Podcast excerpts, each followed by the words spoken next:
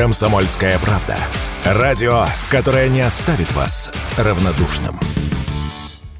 Парламент Южной Кореи принял закон о запрете употребления собачьего мяса в пищу и разведения собак на убой. Тем, кто их разводит для употребления, покупает, перевозит, хранит или продает еду, приготовленную из собак, грозит наказание до трех лет лишения свободы и штраф около 20 тысяч долларов. При этом ответственности непосредственно за употребление такого мяса законопроект не предусматривает. Культура употребления собак в пищу существовала в местном обществе веками, рассказал радио «Комсомольская правда» правда», ведущий научный сотрудник Центра корейских исследований Института Китая и Современной Азии Константин Осмолов.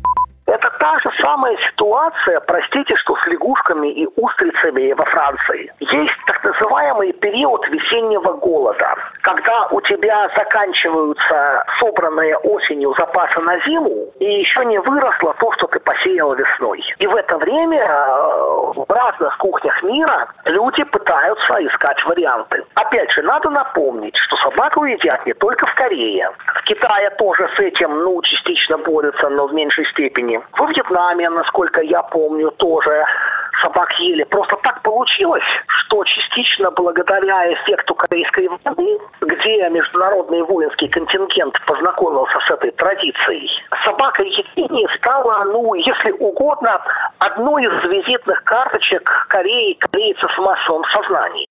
Запрет на разведение вызвал горячие споры между борцами за права животных и традиционалистами. В ноябре в Сеуле дело дошло до драки между двумя сотнями фермеров, которые выращивают собак, и полицейскими. Ассоциация производителей собачьего мяса и вовсе грозила выпустить на улицы столицы 2 миллиона собак. Инициатором запрета выступил президент Южной Кореи Юн Сок Йоль, отметил Константин Осмолов запрет на поедание собачьего мяса – это очень важный элемент смены культурной парадигмы в Южной Корее по комплексу причин. Во-первых, против собачьего мяса выступали все основные политические силы. С одной стороны, э, главный соперник нынешнего президента э, Ли Джиньон в свое время был известен тем, что, будучи мэром города Саддам, разогнал самый известный в стране рынок собачьего мяса. С другой стороны, президент и жена президента, у которых четыре собаки,